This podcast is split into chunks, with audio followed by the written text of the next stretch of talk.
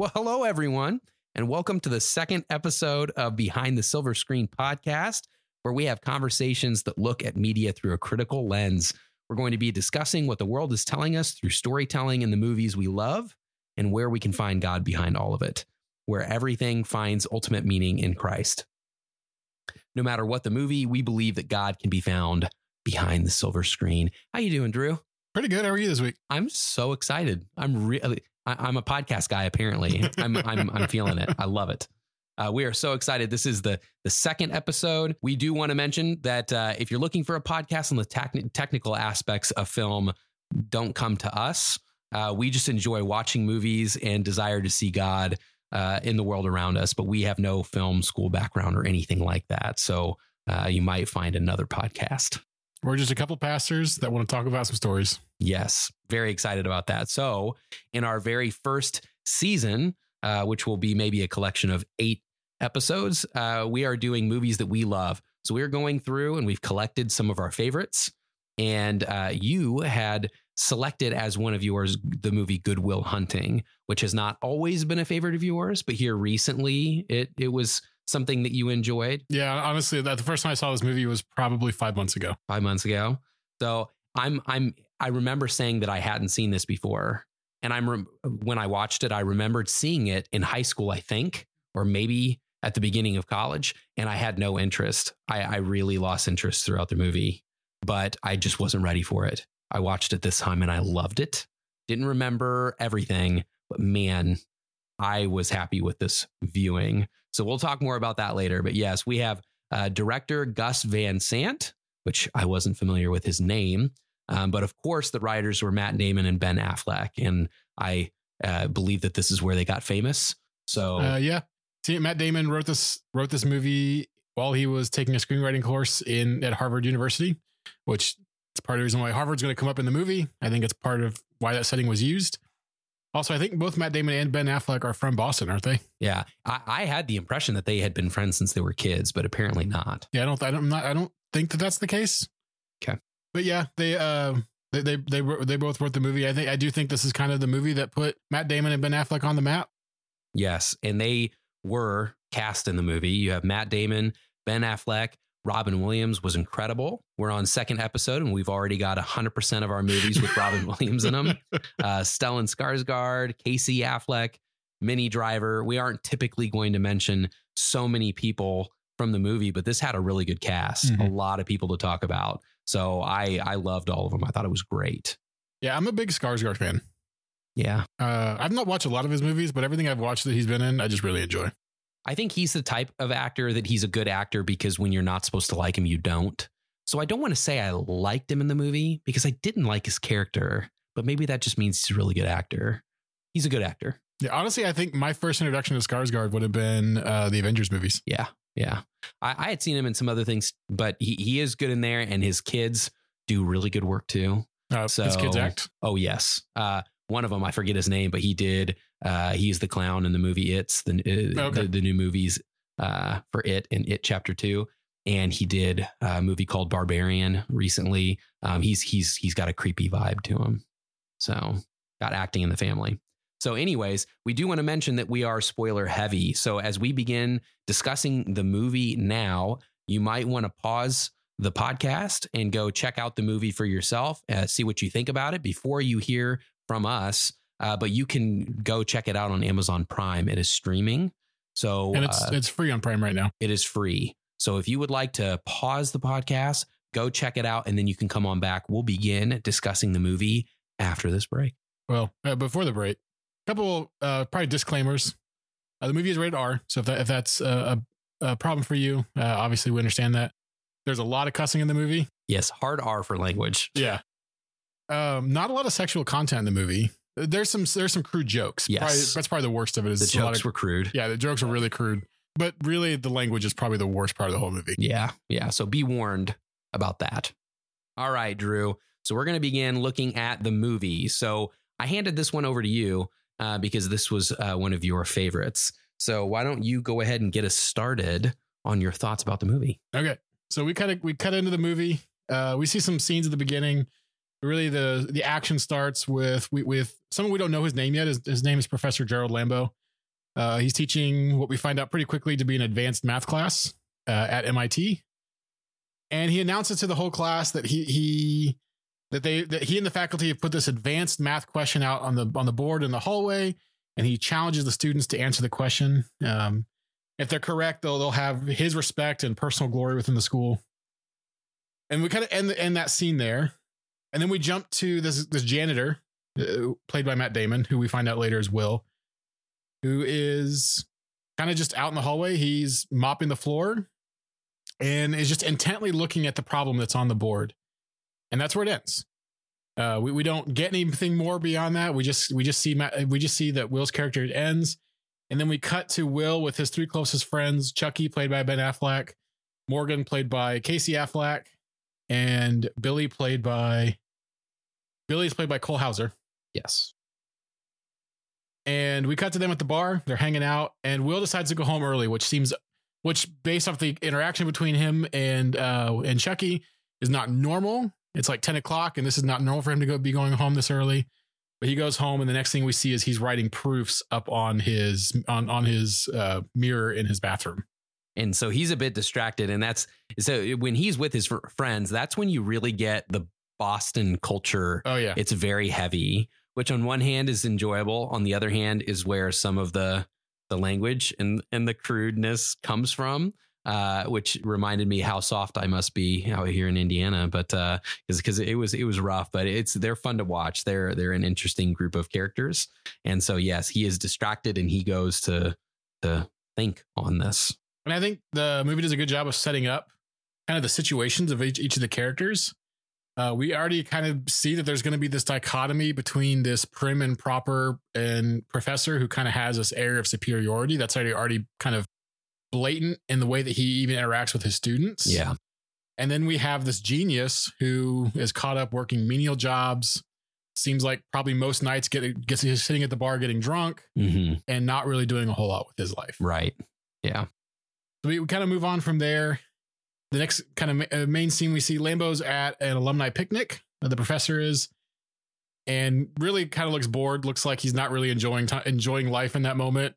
The students come up and they they want to know who solved the proof on on the board. And we had seen a little bit before that. You had seen Will's character writing on the board, and then then waiting till everyone was gone, writing on the board uh, Lambeau's character goes in. They all rush to the board. They want to figure out what happened, and and but no one takes, no one claims what had happened. yeah, And then we kind of, so we kind of keep cutting back between these characters. So this was kind of Lambeau's time. Then we go back to Will and his and his friend group. They're hanging out at a ball diamond, getting drunk. Seems like, or at least drinking. They see some people that they see this guy that used to beat Will up in kindergarten, which I thought that you, really you're adults now and you're going to worry about kindergarten. But I don't know the culture. Maybe maybe that, maybe that's a big deal for them. it did stand out. It felt a little awkward and forced that they might start a fist fight over such uh, history. But yeah, it, that was interesting. But they decide to, as they're driving, they see this guy. They see this guy and his friends walking down the road. They jump out of their vehicle. They jump the, th- the four of them. Uh, Will is just kind of pounding on this guy till the cops show up, and Will gets arrested. He gets arrested, and as he's doing that, he ends up punching a cop. Yes, and and we do end up finding later on that he is working the job that he is at through his parole officer, Mhm. and he has a pretty rough rap sheet. So maybe it might just be he has a horrible temper, and these things come out, and he just found someone he didn't like, who he happened to have a history with, so he beat him up. But he definitely is known for this kind of behavior. From there, he gets out of jail. Said that he has arraignment in the next coming week. And we cut back and we see Will working again, and he has now solved the next problem that's on the board, which is supposed to be even harder than the first problem. I think that it took the staff uh, two years to figure out this problem, and now he's kind of doing it And he just- single handedly. Yeah, he does it like without what it seems like without really even a lot of planning or thought. Yeah. He just solves the problem. And this time, Lambeau and his assistant Tom catches him in the act. He runs off, down, runs off, uh, kind of cusses it at Lambeau.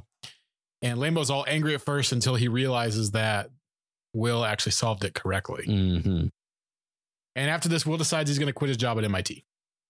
Yes. So you, you you're picking up details here and there, but it, it, for some odd reason, Will has a, a, crazy vast knowledge of math and economics and law and history and all of these things that it seems clear. And you hear details throughout the movie, but it's self taught. I mean, he just picked this stuff up, and that's wild. Uh, I don't understand it, but it is uh, in in the scenes where that knowledge comes out. It's astounding to everyone around him. I mean, this is a rare amount of knowledge that this guy has.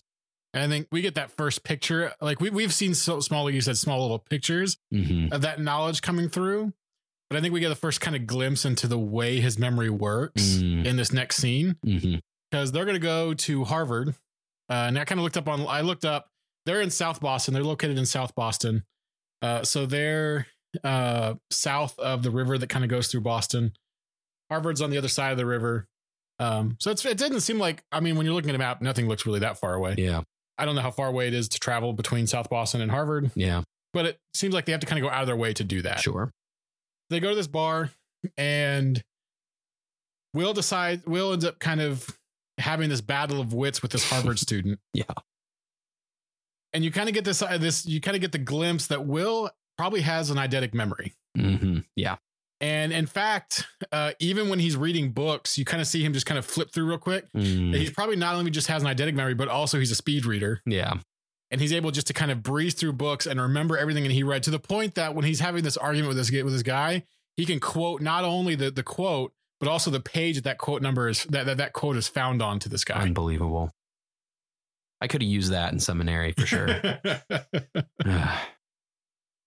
so they get into this fight it doesn't turn into turn into them actually like beating each other up. They they kind of split up, uh, but Will kind of proves his superiority when it comes to uh, the the knowledge that he has. Yeah, he embarrasses the other guy pretty badly, and, and really kind of pokes fun of this idea that that he's spending one hundred fifty thousand dollars on his education. Yeah, and getting nothing for it. While he got this from the library, and all the while this is happening, Minnie Driver's character is at the bar and they're kind of sparring over her attention. So that is uh, the introduction between these two characters.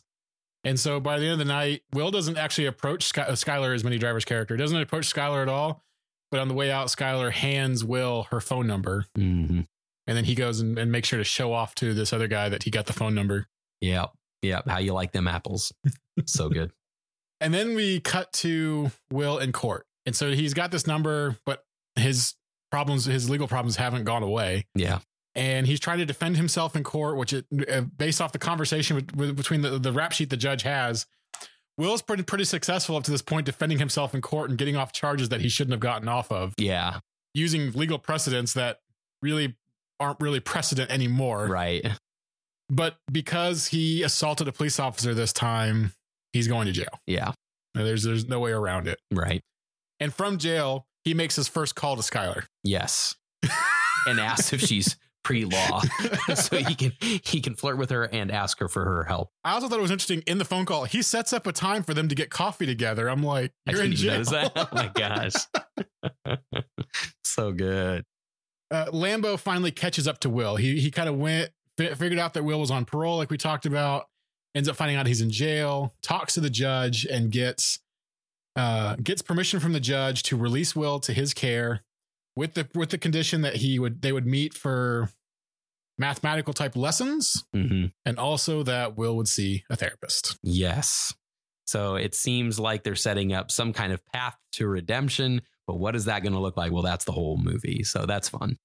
And quick side note, the therapist is how we get to Robin Williams' character, yes. who is honestly, I, I love Will, but Sean Maguire is my favorite character oh, in the yeah. whole movie. So good. He's so good. He just fits that part so naturally. It's just perfect. It's just perfect. And so it is fun to watch that. And as they're getting ready to set that up, the relationship between Will and the professor, it's it gets really familiar. And it's like the professor becomes almost kind of like a father figure to him. He has a very vested interest in seeing him succeed. And he almost just loves Will because of his potential. Having having nothing else to do with any form of relationship. He's actually kind of uh, turning his back on his assistant Tom, who has been around for a long time and done so much to help him in a lot of different ways. And Tom definitely feels slighted. Oh yes, yeah, that becomes clear and very jealous for sure. So that's interesting to see how much of a liking he takes to him just based on potential and nothing else. I mean, you see, I mean, like their first interaction, you see, eh, not they've just solved a problem. They've had fun solving this problem together, and you see Lambeau like Russell, yeah. Will's hair. Very fatherly. Yeah, Kind of pat him on the back. It was it was what you would expect a dad to do with like a 10-year-old son who they just got done, you know, pitching the ball back and forth outside or something. Yeah, yeah. So part of the thing then, not just to meet with Lambeau's character, but also part of the release is to go see a therapist. He has to start fulfilling that, hmm and we kind of go through this this kind of extended montage of several therapists. And Will, every time through either his smarts or sarcasm or just his ability to kind of read the room and pick up clues, almost like almost Sherlock Holmesy, Mhm. type, pick up little clues and then start to break down that person just to keep just to keep pushing these, these therapists away. And so like they go through like three or four therapists. No, they go through five. Five. They go through five therapists that Will has basically just destroyed every single time. And Lambeau is like, well, I have one more person I can call on. And he remembers his old college roommate when they went to MIT together, uh, Sean Maguire. And Sean, we find out, is teaching at Bunker Hill Community College hmm and that's going to come up that it seems like Sean has fallen from maybe some prestige and Yeah. is now teaching at a community college. Yeah. And so it's interesting to see how they introduce him. Uh, when we meet him, he's teaching he's teaching the students of the community school about trust. And he's he's earning that trust. You could see in the scene. He's kind of winning over the students. And this is something that eh, they make it clear how how big of a shift it is from the previous therapist to him. The other therapists were uh, what you would expect from Harvard type therapists. They were very stuffy and serious. And it just seemed like there was something in Will that kept him from opening up to them. He couldn't take things seriously, even though he could take his studies so seriously and be a genius in all of these different fields that he reads in. There's something that is keeping him from connecting with the therapist, uh, something that's keeping him from being like vulnerable. So, uh, so it's interesting that we see Sean now, and there is something different about him. You know that it's going to lead towards, uh, uh, it's going to lead to a special relationship that's going to uh, lead the story forward for Yeah. sure. So they get together and they have the first they have the first session. I thought it was really I was really uh, I really like the like Sean kicks out Lambeau and Tom and says no, it's just going to be me and me and Will. Mhm. And immediately Will goes to town, start picking apart. He sees that Sean's been in the been in the Vietnam War. Mhm. picks up on this picture of this guy on this river that or this this this the ocean that's kind of like battling against the waves and the Mhm. rain and he picks up on these little things and starts to try and just tear Sean apart. Yeah, it's it's like a um, it's a hobby of his to psychoanalyze people, and so he does he he he turns it on his therapist. You know, he's there to see Sean, and even though Sean is so different, and he's from the same neighborhood that he's from, and he's so much more down to earth. Still, there's something that stands in the way for Will, and he tries to do this psychoanalyzing. And he uses this painting to really get under his skin. And he finds out when he mentions something about his wife. I think he specifically says something like "You married married the wrong woman" or something. Uh, Robin Williams gets very defensive about his No, wife. He, doesn't get just get defensive. oh defensive. yeah, he, gets, violent. and when when when Will notices that, he runs with it, Mhm. and he does antagonize him to where he, he gets choked by Sean, by the therapist. And so it is very interesting to see how he found such motivation to tear apart this therapist instead of being torn apart. It seems like. Mhm. Uh, and so they end the interaction together. And I remember sitting like I remember like when I was watching this this second this this this time again for the for the podcast, wondering what is Sean's motivation to keep seeing Will hmm in that moment. What is there to push Sean to keep seeing Will? Because he could have just walked away and said and just wiped his hands of it and said, I, "This I, I don't need this." hmm And yet he tells uh, Lambeau, "Bring him back next Thursday at four. Make sure he's here." I don't know if this is called for or anything like that, but it almost seems to me that later on, Sean discusses the fact that meaningful relationships in life are mutually beneficial. Uh, it's not just that you enjoy someone or that you are built up by someone, but that you do building up as well. And that he somehow gets more meaningful interactions with people when he knows he's growing too. And it almost seems like he recognizes enough of uh, a mirror image between himself and Will being from the same neighborhood, viewing life maybe the same in certain ways, that he knew that this guy was going to help him heal as well because he definitely needed some things healed. Yeah, and we'll get into that Yeah, we'll get into that.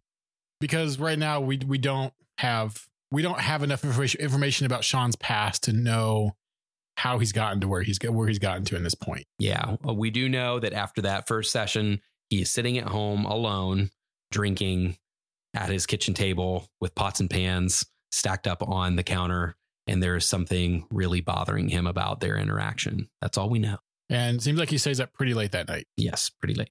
So then we see that uh, Will and Skylar go on their first date, and they just they just kind of kind of joking around with each other and laughing with each other. I think this is also when we find out that Skylar is moving soon, hmm that Yeah. she is leaving uh, Harvard to go to Stanford in California, and she's pre med right now at Harvard. She's going to go get her actual uh, medical degree at Stanford. But it seems like they have they have a good date. It seems like th- things go well with each other. hmm Uh, but then you find out that it's Will's not calling Skylar back. Yeah. Uh, in fact, he even fa- he goes to the payphone, calls her, and then does a thing of like listening to her say hi, and then hangs up on her. And he looks afraid and he hangs up the phone really quickly. And we also notice on the date, he says something about having not really dated much. So seems to be that there's something, there's some kind of commitment issue that's holding him back. So Sean uh, has his next therapy session with, or Sean and Will have their next therapy session, and Sean takes Will out to the park. Quick, really quick side note: uh, that bench hmm after Robin Williams died became like a memorial, and there's like a there, there was at the time a, a petition to put up a statue to Robin Williams at that bench. Which I think would be awesome. I don't know if they have or not, but that would be great. But they go out to the park, and Sean begins what I think is probably my favorite moment of this entire movie. My favorite scene. Like you, you, we have like all these great monologues in movie history, and I think this is up there with maybe the best monologue of all movie history. Mhm. I know there's some great ones out there. hmm I know, like I I realize when I say that that there are already ones coming to my head, and I don't even watch a lot of movies, but it is it's just so good.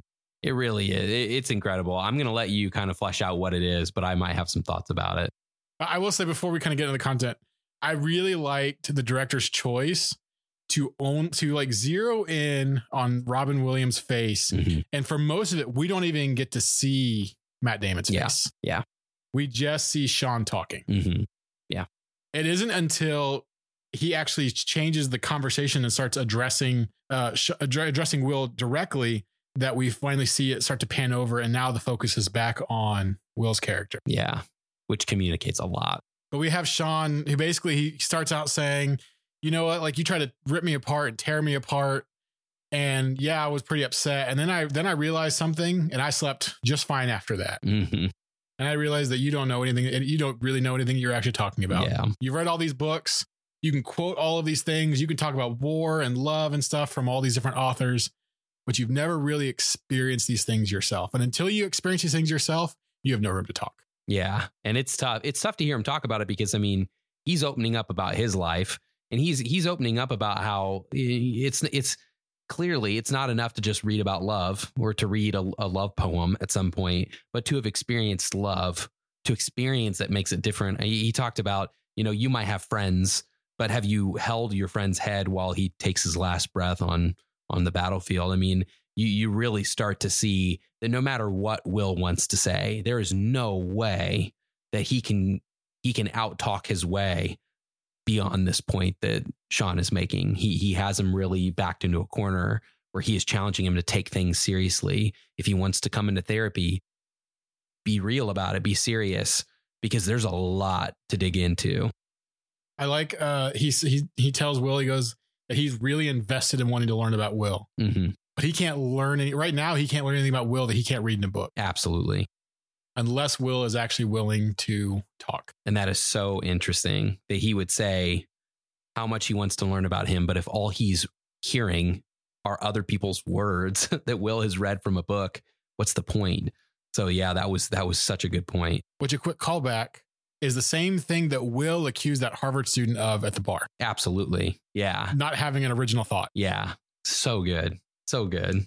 And and then Sean does mention towards the end that that Will might be terrified of what he might say and that Will has not gone deep either. This isn't just, hey, I don't want to open up. This is I haven't dug into myself. I, I don't even know what I would say. And there's a fear about what will come out when he opens up about his history, about what's going on inside of him. So that's uh, really, really important. He he de- he doesn't know himself. Mm. We learned that uh, Sean's wife Nancy died from cancer. Yes. That there were periods where he was basically for two months straight sitting in the hospital with his Mhm. wife. Um, that they definitely went like this is where we start to get a glimpse that, uh things got really hard for Will. and Yeah. him. and um, that that he's not had an easy life, No. And probably the the happy long long lasting marriage that he hoped for, he didn't get. Yeah. Yeah. Lots of struggle. And uh and you start to see the richness in what he knows and how he helps people really does come from the experiences that he's had. And so he ends the interaction by getting up and looking at Will's character, looking at Will and saying, "You're move chief." Yeah. And then from that point on, refuses to talk to Will until Will speaks first. I love it. So good. I love like Sean and Lambeau get into this argument about like you can't just sit there for a whole like because the the next session they're going to sit there for a whole hour Yeah. and not talk to each other. Yeah. The only conversation that happens is when he comes in, he tries to smoke, and Sean tells him that he can't smoke in there, which he smokes in a lot of scenes that he's in. And so it seems like Sean is kind of telling him, like, put your crutches away. We got to deal with something here. And then, yeah, they they begin the hour of silence at that point. and they just sit there for a whole hour and then and then will will leaves and then sean and lambeau fight and sean tells lambeau i cannot talk 1st Mhm. Yeah. he has to be the first he has to say the first word or it's not going to work Yeah. Yeah. Will is trying to prove that he doesn't have to speak if he doesn't want to. And so if Sean were to step on that and to rush the process, it would not end well. And so we come back and the next therapy session will finally starts talking and he tells this really stupid joke that we've already established will hasn't left boston ever Right. but the joke is that he was on a plane going Uh-huh. somewhere else Yeah. and Sean immediately calls him on that and says, "You never been on a plane, have you?" Mhm. And and he's like, "No." He goes, "It's a joke. It's funnier if I tell it in the first person." Yeah. Yeah. But Will starts to start starts then to actually talk about himself. He talks about the fact that he actually does. He had this this girl that he visited, or that they had a date together, him and Skylar, and he hasn't called her back. hmm And Sean deduces the reason why Will hasn't called her back is because he's afraid that either she won't be perfect or that he won't be perfect. Yeah. Absolutely. The the more that they take things seriously, the more they'll realize that they aren't perfect. Which leads to Sean telling a super funny story, which I don't know if you know this, was completely ad libbed. Absolutely. That I feel like that's the, the the piece of trivia that even the people who've never seen this movie know that Robin Williams just pulled that out of nowhere and it just so perfectly fit the movie. It it, it needed to happen. So you can actually see the camera jiggle in that moment.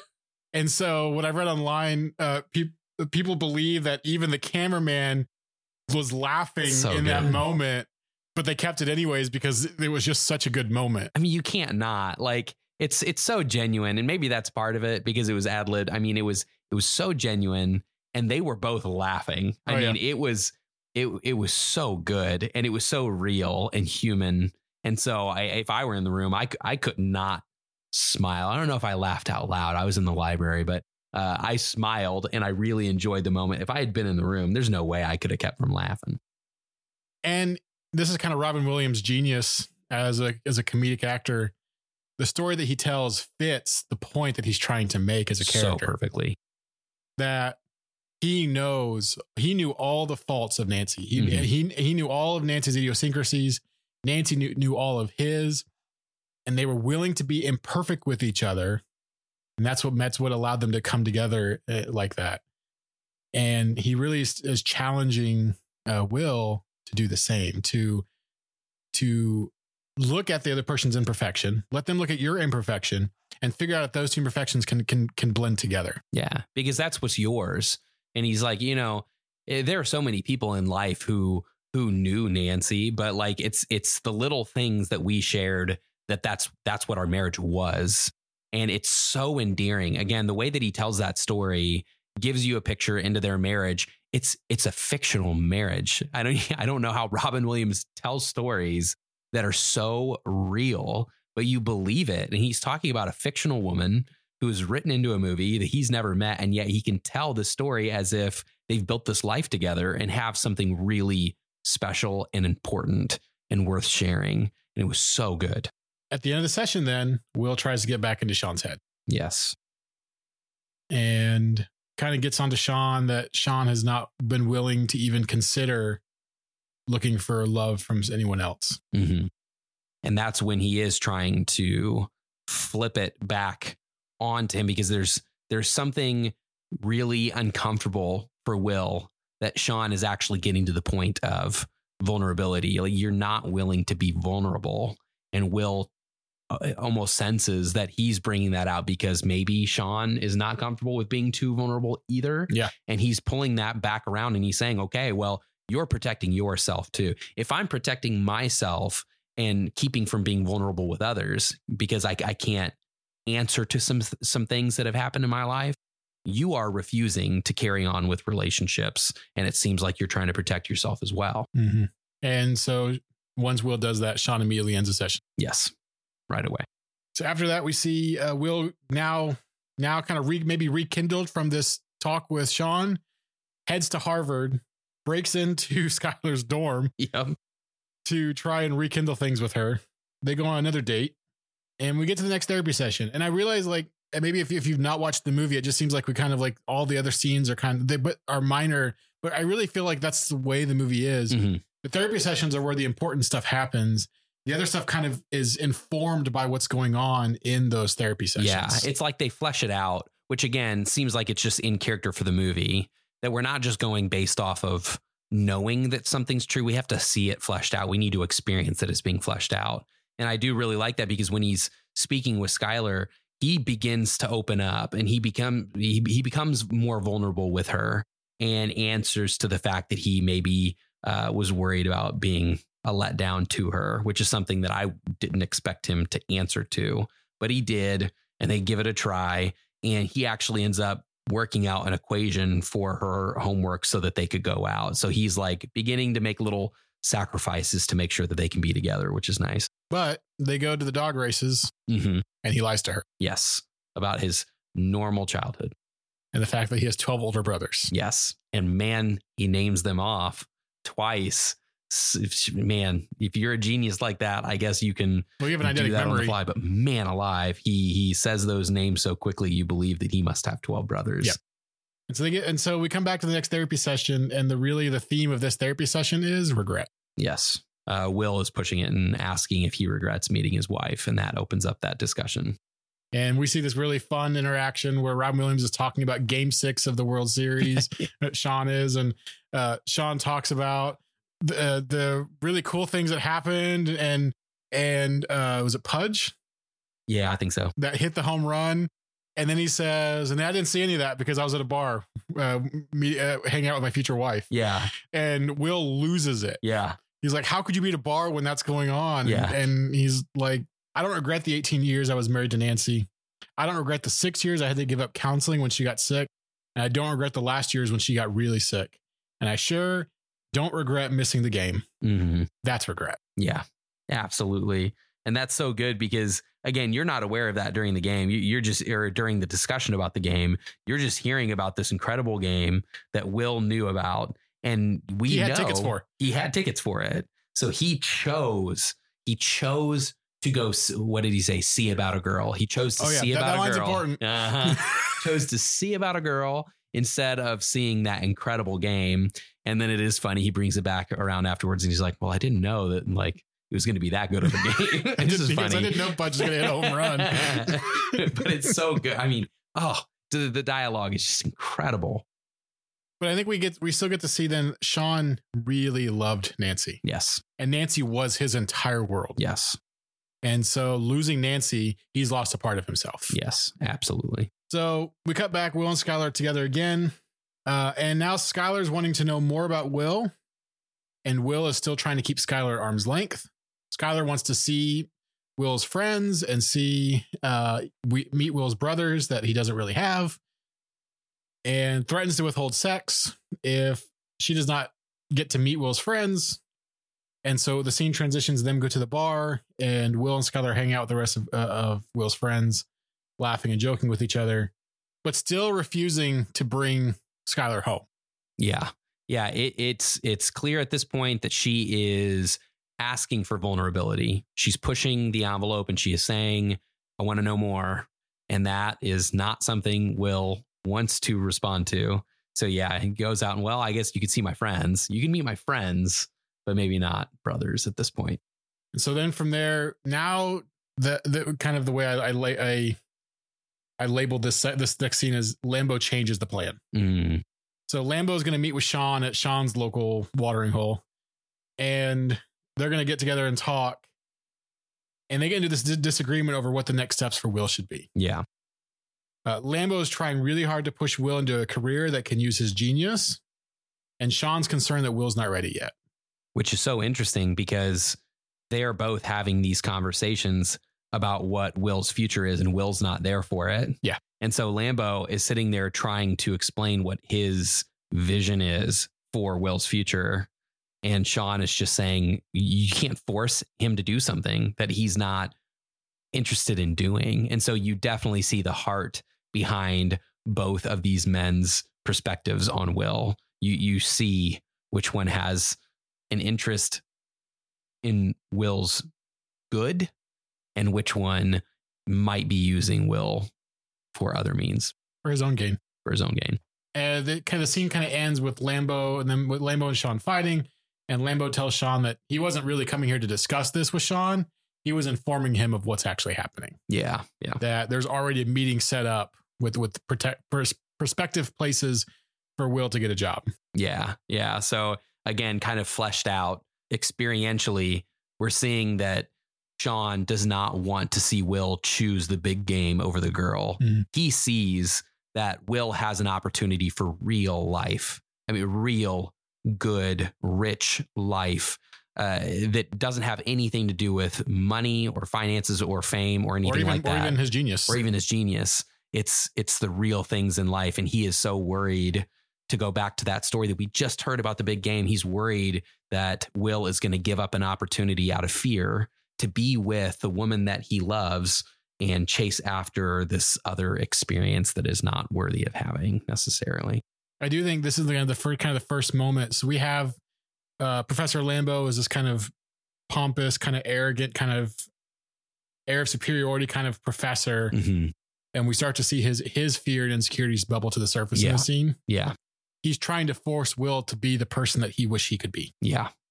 He knows that Will is beyond him, and he he can't handle the fact that Will doesn't have an interest in being who he would be if he had that those qualifications. Yep. So we figure out that Lambeau's setting up these meetings of potential job placements. But Will decided not to go to the first meeting. He sends Chuckie there instead. So funny. It's ridiculous. and Chuckie's like he, he's just spitting out every like every like nonsensical line that he can after another. Extorts him for like 67 bucks. it's the weirdest scene. You, you don't expect it. It's just so funny. It's so funny. and Will shows him not to go to this meeting because he has another date with Skylar. Yes, another date, which is again showing what's really important to him. It's And- coming out. During this date, we get another glimpse on how Will's brain works. Yes. Uh, he says that all this like advanced science and mathematics just comes naturally to him. Yeah. The way the piano comes naturally came naturally to Beethoven. Yeah. hmm He doesn't think about it, He doesn't have to think about it. It just happens. Mhm. Like he just like Beethoven goes up to get sit at the piano and play the piano. He just walks up and is able to play. Yes. Yeah. It's just natural for him. And he begins to open up more so that she can see who he is in these conversations. And it's making her fall for him. And then he's surprised by the connection that they're making.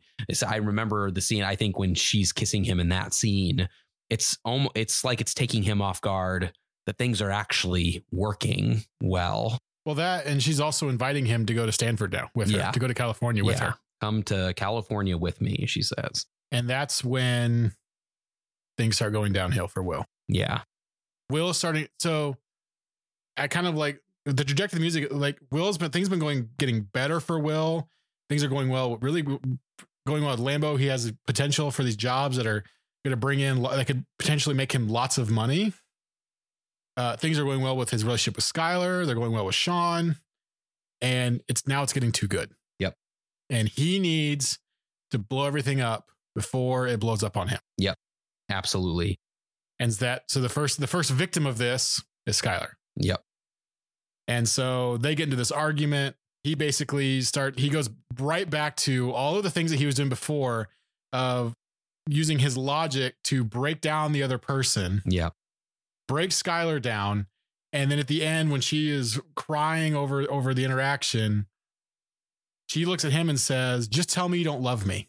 And and then uh, I can at least then I'll, I'll know because she tells Will that she loves him, and he t- looks at her and says, "I don't love you," and then storms out of the room, storms out of of her dorm room. Yeah, basically ending the relationship. And that's so hard to watch because she's combating his intellectualizing the entire situation with compassion and vulnerability. I mean, she is meeting him with love. Oh yeah, and he finally opens up Eh, to your point he's he's going to wreck the whole thing before it wrecks on him he he does become vulnerable and he talks about his past and the fact that his brothers aren't real and that he was an orphan uh, and in a foster home where he was abused and it breaks her down and she connects with him and while he is panicked and he's like an animal in a corner she is connecting with him and she's trying to say i love you. Like that that those experiences aren't going to keep me from loving you but he cannot handle it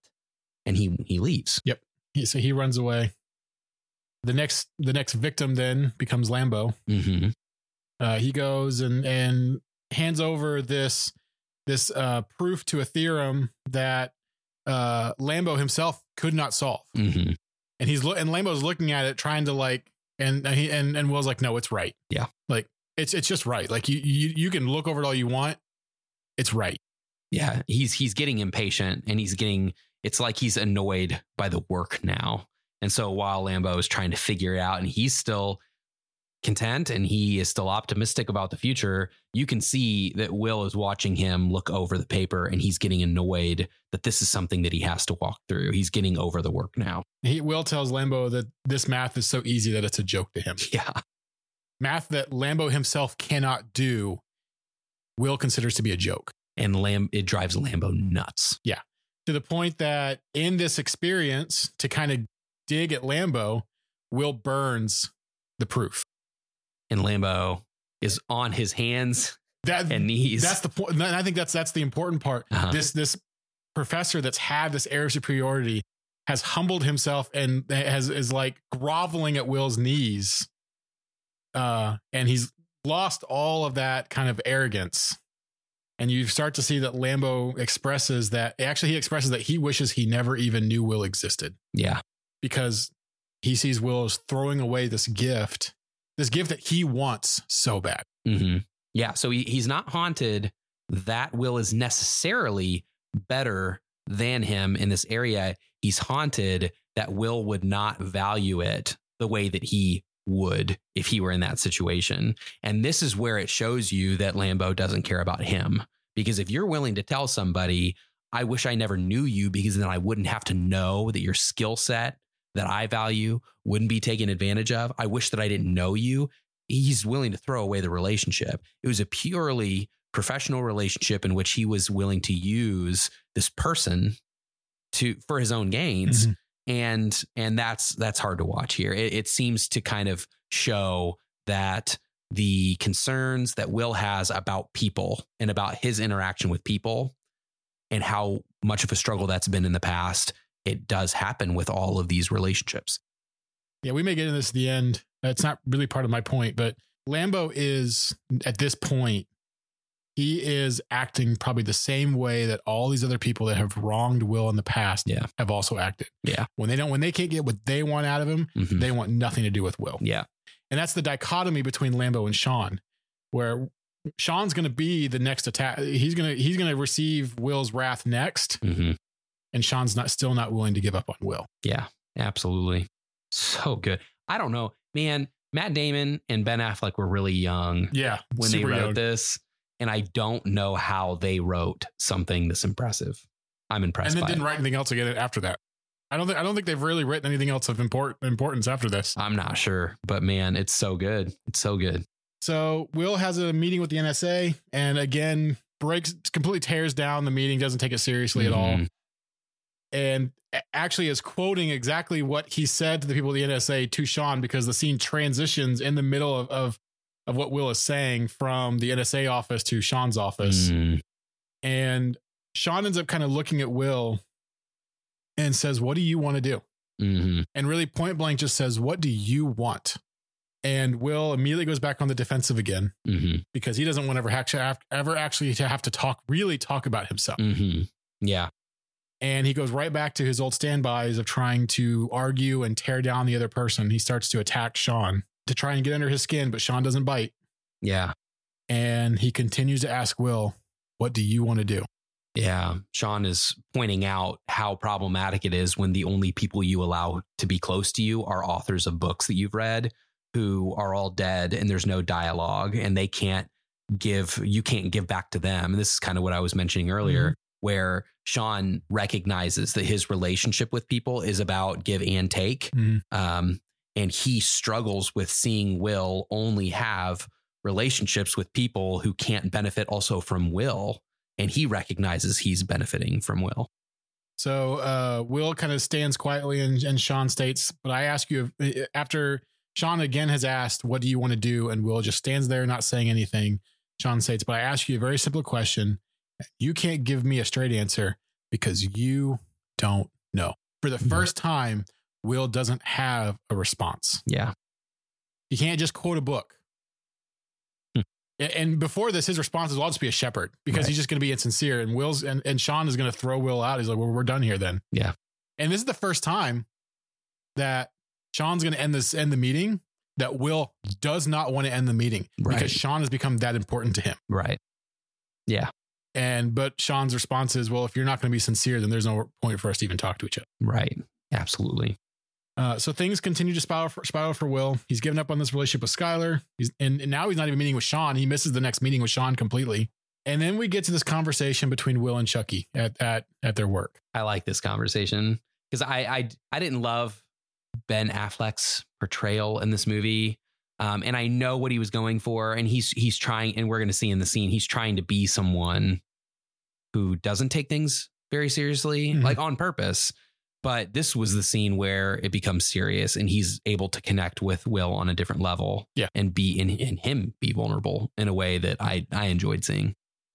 So they have this conversation, and Will basically says that he's just gonna be, he's gonna be doing this basically the same thing for the next fifty years. hmm And Chuckie says, if you're doing the same thing in twenty years, I'm gonna beat you up. Yeah, Says you have a winning lottery ticket, and you're and you're throwing it away. Yeah. And and it's almost like it's a dichotomy between Lambeau and Chuckie because Lambeau is saying, look, you could do more and it benefits me. Come to me to do something so that I could benefit. And Chuckie is saying you could do more, but without me. He's saying one of the best parts of walking up to your house every day when I come to pick you up for work is the thought that maybe you won't be there because you've gone and done something else with your life, something better with your life. And so it shows that Lambeau was drawing him in and almost grooming him so he could take advantage of him. And Chuckie was willing to give him up in order to see him do the same thing. And that was really touching. Again, like, yeah, it's it, it was really good to see Ben Affleck play that character in a way that it was really believable that he wanted to see his friend. He so badly wanted to see him live life well. and he's resolved that he'll be doing the same thing. He, he Yeah. goes, I'm gonna I'm gonna go to sleep, and it's gonna be, I'm gonna wake up. It's gonna be 50 years, and I'm gonna be doing the exact same thing. But you have a real chance to do something else. Yeah, he knows that about himself, but he's not willing to see that for his friend. And so they have this conversation. It doesn't really go anywhere at this point. but it started. You, you can tell it's starting to maybe maybe get Will thinking about something about about what does he really want. Right. That question's still hanging. That question has not been answered yet. What does Will actually want? Right. Not what Lambeau wants for him, not what Chuckie wants for him. What does he want to do? Absolutely. And this kind of brings us then to the real kind of climax of the story. Yeah. So Sean and Lambeau are, uh, we kind of come to the scene. We're in Sean's office, and Sean and Lambeau are arguing with each other. And at first, they're arguing with each, with each other about Will. Yeah. And then very quickly, that conversation turns into attacking each other about each other. Yeah. Gets ugly. Yeah, real ugly. And you realize that Will standing outside the door listening to most of this conversation. Yeah. For a while. Yeah. He hears a lot of things. Yeah. And so Will finally comes in and Lambeau and Lambeau leaves. And this is probably the second what we think is probably what we kind of portrayed as the second to last session for for Will. Yeah. Uh, he's almost out of the program at this point. And they kind of connect over this shared experience that they were both abused by their fathers. Mhm. Yeah. Will wants to know if if Sean has actually experienced abuse. Yeah. And Sean opens up about his own past and what he's experienced when he was a kid. hmm Then Sean turns it back on Will and wants Will to understand that everything that's happened to him, all the injustices that have happened to him over the years, and we get this kind of famous line. And this is, if you've not seen it, this is where the, probably where this this is where the scene comes from that other media, other shows and movies have ripped off of. That it's not Will's fault. Yeah. And he just keeps repeating that line over and over and over again that it's not his fault. Not your fault. It's not your fault. And you can see it's weird because it's totally believable, like how Matt Damon is responding. It's totally believable, but it's in really clear incremental responses where at first he's like, I know. And then and then he says something that's a little more uh uneasy about it. And then the next thing that he says is a little more vulnerable. And then the next thing that he says is a little more emotional. And with each response that he has, it's a very clear step towards a necessary breakdown to understand where he really stands. But it is so important for him to understand. I mean, the key for him to understand that moving forward in life and having a meaningful life with the people around him, he has to recognize that his history is not his fault. The things that have been done to him, if he believes it's his fault, no matter who he comes in contact with, he will not open up. But if he can just realize that these things had been done to him and he is not the problem, he might begin to open up finally to people who he knows he can trust. And this causes Will to break down. Yes. and he just hugs uh, hugs Sean, like grips him super tight, and they just stand sit there while Will is just weeping. Super emotional. And I of wrote in there, this is the first per- Sean now is the first person that Will actually let get close to. Yeah. Yeah. Even his friends, he kind of still keeps a little bit Yeah. at arm's reach. hmm Even Chuckie, who's his closest friend, hmm he never really gets let's get too close. Yeah. And other than some of the physical interactions between Will and Skylar, I think this is really the only other physical react, but physical kind of thing that Will has embraced someone else. Right. And, and it does seem that way because we hear in the conversation between Sean and Lambeau that uh, Lambeau was calling his friends these gorillas. Like he's just hanging out with these gorillas and he's really taking a dig at them. And Sean points out he is friends with them because he knows he can trust them because they'll take a bullet for him. And it shows that like he does recognize the value in those relationships, but it hasn't been taken beyond that point. He can't really open up to them. He can trust them and he knows that they care about him, but not much beyond that. And then even with Skylar to that point, I feel like any interactions that they've had are like, Sexual. sexual. Yeah. And it doesn't go beyond that. And so you really do see, again, to your point, when he's interacting with Sean in this moment, it is completely walls come down and he is finally who he really is. And it cuts deeper than even the connection that he had with Skylar up until this point. and so they they embrace. Then they kind of we, we, we leave that scene. Um, Sean is given a or not Sean. Will's given a, a new car by his by his friends. So nice. Yeah, not not a nice car, but it's a, it's a car that runs. Really nice gesture. and then we cut to the final session between Will and Sean. Yeah. And Sean expresses that he is going to be leaving, hmm that he is now uh, pulling from a line that Will had used against him earlier Mhm. in the film that he's going to put his chips back on the table and and try again. That he's that Sean's finally willing to let other people get close to him again. Yeah. So he has healed right along with Will. They make plans to keep in contact with each other, and then they leave. And you can tell Will really doesn't want to leave, hmm but they leave anyways because they have to. Yeah. Then we get a couple scenes that kind of are you, are, you can tell are kind of happening co- concurrently with each other. hmm They kind of flip, keep flipping back and forth. Will is taking some time to think finally about what he actually wants. He, Yeah. At first, he was going to take one of these jobs that was offered to him Yeah. through Lambeau. hmm And now he is dropping this letter off at Sean's house in his in his in his mailbox. And while that scene's going on, Chuckie and and and and the gang are pulling up to Will's house. Chuckie goes up to knock on the door, and Will's gone. So good. I haven't enjoyed a three minute span of a movie more than this one in a really long time. I will say, like, I know you were kind of like you were talking about, like you didn't really like Ben Affleck's character in this, mm-hmm. but Ben Affleck's acting in that moment of going from confusion to realization to just happiness for Yeah. what this means for his friend. yeah. so so so good. So good. I mean, though, oh, it's so good when he's realizing that his friend is gone and is happy about it.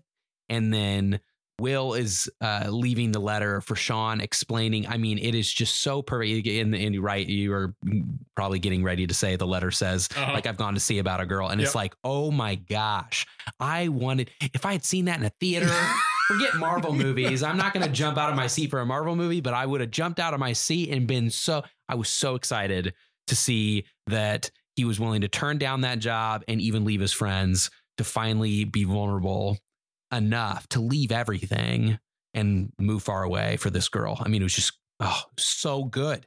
It's the perfect ending. I mean, it's it's just so good to see because you you start to really sense that maybe the movie's not going to end with like, oh, he gets the girl, and you don't want it to be cliche, and it's not. No, he ends we- up with a girl, and it's Honestly, not we cliche. don't we, we don't even he just, all the we see the car driving on the highway. We assume towards California. yeah, and that's where the movie ends. yeah. We know he didn't. He we know that he quit his construction job because he's not showing up. We know that he didn't go for the new job, which he does apologize for. Yeah, he does. Yeah. But it it is just it's so good to see the love from his friends and the connection with Robin Williams before he leaves. And it's just like the perfect three minutes. and that's the movie. I loved it. Well, good job. I, I think that we covered it pretty well. We might have covered it really deeply because we did add a lot of commentary, but the movie's so good. And that's part of the problem for me is that I came into this knowing that you enjoyed it, but not being sure how I was going to walk away from it. And again, realizing I just wasn't ready for it the first time. I was looking for pure entertainment value. And now seeing just such a real story, I loved it. I loved this movie. It might be worth noting uh, this movie won Best Screenplay with the Academy Awards, the Critic Choice Awards, and the Golden Globes, Did pretty well for itself. uh, which makes Matt Damon and Ben Affleck the youngest recipients of uh, the Academy Awards for Best Screenplay. Crazy. Some of those awards, I don't know how they give these things out. Sometimes I don't agree that like movies are as great as they say they are, but this movie was was award worthy. It was so good. And so, yeah, I talked about how much I liked it, but we're going to talk about our ratings at the end of the episode. But right now, we're going to leave the storytelling aspect and we're going to move towards maybe the more uh, theological or philosophical themes behind the movie. And I know for me, it really stood out how much this movie is about how inauthentic knowledge about something alone really is if experience isn't the point. You, you have to experience something for it to make a difference. We can fill our heads with all kinds of knowledge like he did, but when it doesn't go deeper than that, then it's it's shallowness no matter how much you know. And so I was just thinking about that. That's the philosophical point, but from a more from application it leans more into theology where the concept can be applied to the difference between like religion and relationship because religion is typically about having like the correct knowledge about life or knowledge that others don't have about the true meaning of things and there's importance to that knowledge. It's it's about knowledge. And relationship is about a person. And if we believe that we have a relationship with Jesus Christ, that is altogether different than this religion that becomes all about knowledge. And it's to me the difference between doctrines and Jesus Christ, um, or using knowledge about God to do the right things to be accepted by Him, or knowing how much we need God's grace and that His love for us gives us access to Him. And I guess in more like uh, uh, daily life illustrations, it reminds me of the idea of looking at a dating profile and then seeing the person in front of you. What what Will was doing previous to coming upon this vulnerability that he learned was like looking at dating profiles. If if I sat down and I learned about my wife on our first date, I came in with her dating profile and I knew everything about her, but I didn't know who she was. It's all just facts and figures. It's just data. But then once I get to know who she is, it's completely different. Or on that note, it's the difference between like premarital counseling and marriage, where premarital counseling is just about all of these things that could happen. You don't know what it's like to go through them, you're just preparing. But then marriage is where it really happens. Or parenting, which is very real and experiential and relational. Parenting versus like an Instagram profile with parenting advice, helpful knowledge is helpful, but it has to supplement the thing itself, which is parenting. And so with all of these things, it just reminds me that we we don't want to just be religious people who know a lot about religion. We we want to know the depth of love that comes from really knowing who God is and therefore making it about a relationship. And I, and I think I can speak for Evan here. It's not that we're not saying that it's not that we wouldn't say that doctrine isn't important. Oh, absolutely. What what we believe is still very important. Yes. But how we live that out is vastly more important than just having the knowledge. Those things supplement. There's nothing wrong with Will knowing all the stuff about economics and uh, all of these theories and math and uh, law. That's a great thing, but it's meant to supplement life. And so, to your point, yeah, I mean, uh, doctrine is a beautiful thing, but it's meant to supplement a deep relationship with God. If we know everything that there is to know about doctrine, but we don't know love, if we don't know God, if we don't have that relationship with Him, then all of those doctrines are completely meaningless. And that's even, that is very biblical. I mean, we have in First Corinthians 13 where Paul is saying, I could basically be the best of the best when it comes to following Jesus. If I don't love other people, it's all pointless. Yeah. Yeah. That love that comes from God has to be understood and experienced, which again takes it a step deeper than just religion and takes it into relationship. So just again, like summing up really quickly, and then we can move to yours. But once Will understood what was possible with real, like vulnerable love, he left the incredible job that was going to earn him a lot of money. He left prestige that he would have gotten at that job. He left his friends, including Sean. You know, he left his therapist that he really became vulnerable with mm. to chase after Skylar. So if we can see what God's love and grace is all about, it's likely to become more worthwhile to chase after God than to keep prioritizing other details in life. So that's my takeaway. I went in a, kind of a different direction. Okay. So last week, how we were kind of ours were kind of similar. Mm-hmm. I don't think we're not very similar at all this time. I believe, as uh, especially we see this in the creation story, that we are all made. We are made to be in communion with other people. Absolutely. Uh, we see that God, the, the, the one thing that kind of God looks at that, that wasn't really good enough was that he makes Adam by himself. Mm-hmm. And without, without Eve, it's not, it's not good enough. Yeah. And so we're supposed to be in communion with people. But when we stop being with in communion with other people, and, and I'm not talking about communion is like, oh, like we're just hanging out, like, but real intimacy with, with another person, mm-hmm. things start to fall apart and parts of our life start to break down. Yeah. It affects every part of our life. Yeah we kind of see and, and honestly i think we can see this in kind of the things that maybe prevent us from connecting with people through will lambeau and sean. Will has a fear to trust others and he has a reason for that. He's been wronged by lots of people in his yeah. life and he's just decided not to ever trust anybody. Right. And so if you don't trust someone if you don't let someone in you can't really be intimate with that person. Mm-hmm. lambeau it has completely given in this idea that he's inadequate. Right. He's so afraid that he won't be good enough that he has to he has to keep this area of air of superiority over other people Mm, to to counteract that inadequacy that he's feeling. right. And then Sean is just he's lost the love of his life and he's afraid of losing again. Yeah. And so these people have chosen to keep people at arm's length. I mean, Lambeau's not even embracing Tom, his assistant, who loves him. Like not love as in as in a romantic way, but like adores him. Yeah. And he keeps Tom at, even keeps Tom at arm's length. He doesn't really em- ever embrace Tom the way that he embraced Will. Mhm. And so we have to we have to establish these intimate relationships with with other people if we want to have fulfilling lives ourselves. Yeah.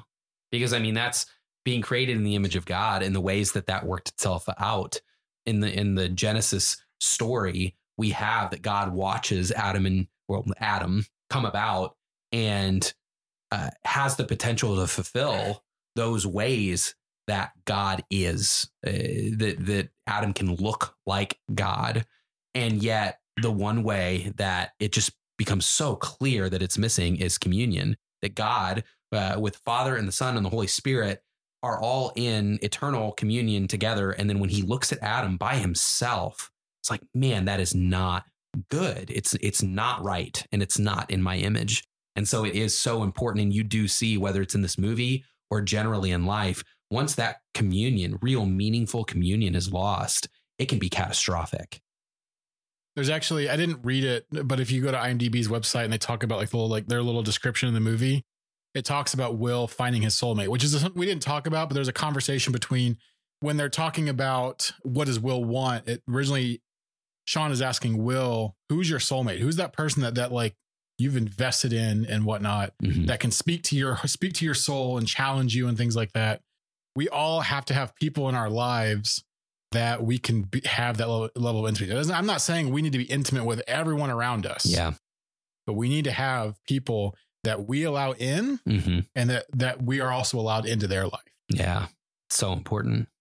And and again, you see with Will as he's growing up, when he didn't have that close communion with people, especially during uh, such important times in his life, I- it scarred him really badly.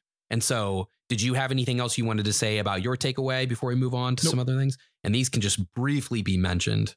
But if there are other themes that can be dis- discussed, we can definitely talk about nature versus nurture because it's uh, it's it's the whole basis of the movie is that there are certain predispositions that we carry with us and many of them do come from experience and they're learned and will had such deep issues such deep issues that were passed down through this kind of generational trauma which is another theme that can be discussed. But the damage that was done by the person the foster parents that he had been with uh, had had affected the rest of his life. Had he not gotten into therapy met sean and then learned learned through uh, nurture uh, learned how to then relate to people better. And so you see this person who had a really healthy and productive uh, walk through from generational trauma that was passed down to him onto finally a healthy way of relating to people. And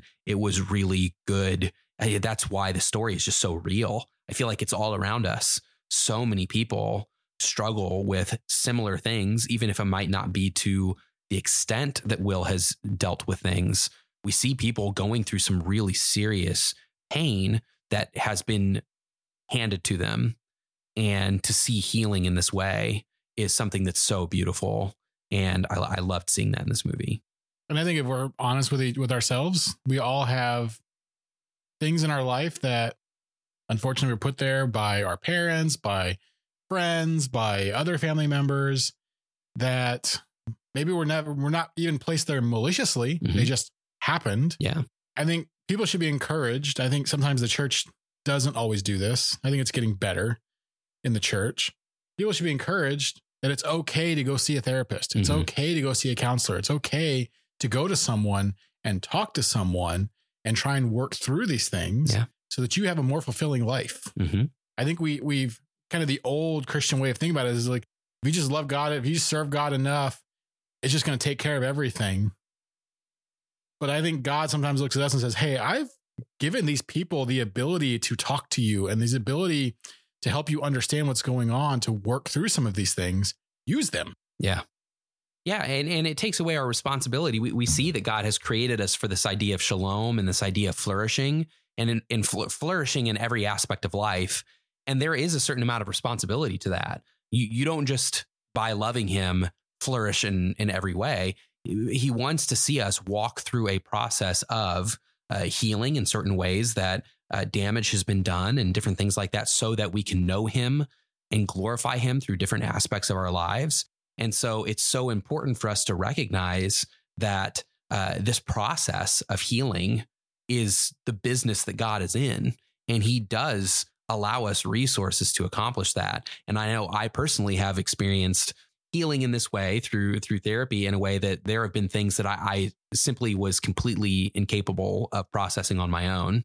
And through walking through these things with a therapist has completely opened up my understanding of who God is and had I been left without those resources, I'd be a different person. Um, and this was all post seminary. I'd been through Bible college and seminary and still had a very uh, damaged understanding of who God was because of things that I've been through. And so it's not just about education, it's not just about Bible college, it's not just about a relationship with God. I really needed help. And so it's so good that we see that form of healing and see that this is what God is for. He wants to see us heal and experience flourishing in a way that shows the world how good He is. Any other thoughts on philosophical or spiritual aspects of the movie? I don't think so. I think I'm ready to move on to in your opinion. Okay. All right. I don't have it in your opinion this week. Sweet. I have a couple. Okay. So I was wondering what your thoughts were on the idea of whether uh, Ben Affleck and Matt Damon were worth all the hype? Did they live up to, to the hype? Because they were so known for this movie and what they did at such a young age through writing this movie. What are your thoughts on the rest of their career? I wasn't going to bring this up, but at one point, there were other, the, one of the production companies, I think the first one that, that originally had this movie, they were pushing for Leonardo DiCaprio and Brad Pitt to play these roles. they were trying to push out Ben Affleck and Matt Damon. Mm-mm-mm. And I don't think it would have been, honestly, I think one of the reasons why they do live up to the hype is them both being from Boston, who these characters are. They've been around these characters. They understand the culture. They understand what's going on. Matt Damon went to Harvard, so he has some intelligence. Mm-hmm. So I think they can kind of embody these characters in a way that other people could not embody them. Yeah. Yeah, I, I think that you can tell that like it's it's lived, especially with Matt Damon. So so my take on this is Matt Damon, I feel like lives up to the hype. I I love Matt Damon. I feel like he has done such a great job uh taking uh, uh even furthering his career beyond this point and just doing a good job at what he does. Mm. Ben Affleck, I'm not a big fan of. I'm not a big fan of Ben Affleck either. I like Casey Affleck a lot better. If I'm going to have to choose between the two brothers, I like Casey. I think he's hilarious and uh, and he does a great job in this movie and he's just fun for me to watch but Ben Affleck I've never been a big fan. When they when they announced that Ben Affleck was going to be Batman, I was a little disappointed. Yeah. Yeah it's it's one of those things, you know. Eh, so do they do they live up to the hype? I do think that Matt Damon has, but Ben Affleck, I don't know. But but I think that can kind of lead into another, in your opinion, if we were to to want to leave this in. But do you think that eh, this kind of authentic storytelling at the beginning of their careers was better than the blockbusters that they would that, that would come out later on? Should should we have uh, appreciated a reality in which Matt Damon and Ben Affleck continued to make these kind of stories, or are we glad that Ben Affleck is uh, uh, Batman and Matt Damon was in Elysium, where he's you know off in space doing this or that? I mean, they've made some really big movies. Yeah, I think of Matt Damon. When I think of Matt Damon, I end up thinking of the Bourne series. Mm-hmm. That's kind of probably what I think of more than anything else. Yeah. I'm glad they went on to blockbusters. Yeah. Well, I'm not. I disagree. this is the first time we've disagreed on an, on an in your opinion. Yeah. Well, it is only a second episode. We did two tests before that, though. And we haven't we haven't disagreed yet. Yeah. Uh, yeah. I I'm I like blockbusters. I, I think that they serve a purpose, but man, I just I walked away from this movie having such an appreciation for just people and humanity and what God does through his people. And I loved seeing people portray something deeper. And I feel and and and again, I mean, the point of this podcast, being able to see, I believe that God can be glorified through everything. We can look at the way that He communicates through everything, and that's going to come through in all of our podcasts. He can be appreciated through all of these things. Blockbusters might be the one thing that it's hard to glorify God through because it seems to be a little shallow to me. I don't know, but I loved this story. I will say, I think Matt Damon does a really good job, whether it's a blockbuster or Yeah. a serious movie, of really embodying the character that he's he playing. does do a great job. I think Matt Damon is is I think he's underappreciated for his skill in acting. I think so too, which is a lot because he has a lot of respect. But Ben Affleck almost seems to have more respect than Which Matt I Damon get. does. I I, don't think. Matt Damon's a better actor. Yeah, so weird. I don't know. Well, that takes us to our next point. Okay, so after covering the movie, after talking about some of the themes, uh, philosophical or theological, however you look at it, we look at in your opinion, which is a very shallow question that we just have about the movie or the content. Now we get to our ratings. How would you rate this movie? I'm gonna give it a seven point eight. 7.8. We chose this movie for you, man. Movies you love. So I wasn't gonna talk about this. I was in a different headspace, I think, the first time I watched this movie. Yeah. And there's some nostalgia and some things that were happening in that time that I can't get into. They're personal matters that made me really get into the movie when I first watched it. hmm I watch it again. Basically, if I could cut out the first part of the movie, cut out all of the interaction between Will and his friends, and just get the interaction between Will and Sean, I'd probably give this a higher rating. Okay. But the like the beginning part, I understand the importance. I understand that we need that to set the tone for who these characters are. I know why it's there. I get it. But it's just my least favorite part of the movie Okay. and I can't give it a higher rating if if I'm gonna if I was gonna like look on my shelf of like not that I have physical movies, a lot of physical movies, but if I had like a shelf of physical movies, this is not one of the first movies I would grab and say I want to watch Good Will Hunting. Okay. So I agree that yes, I I when when we originally playing this, I told uh, Evan that this was one of my favorite movies. But I think after watching it again, I've decided it's probably not one of my favorites, but one I really really enjoy. And that's okay. Things can change because ironically, things change for me because having watched this when I was younger and not appreciating it, I thought I wouldn't like it. And then it turns out I loved it. So we kind of switch places. This is now a movie I love. And it's not a movie you love. That's okay. That's all I'll, I'll take it from you. But that's that's so interesting. So you rated Hook in the last episode as 8.5. And I would still I think I like Hook better than this movie. Okay. So that stands okay. Um, as far as our two test episodes, which remain unreleased, maybe at a later date, you gave Encanto 8.8. So a full point higher than this good with movie. Good with that. And then P.S. I Love You, the classic P.S. I Love You, you gave a 6.7. So you would give a full point higher to Good Will Hunting than P.S. I Love You. Yeah, I, I, I can I can I can hold to that. They hold up. All right. Well, I'm I'm happy with that. That's very nice.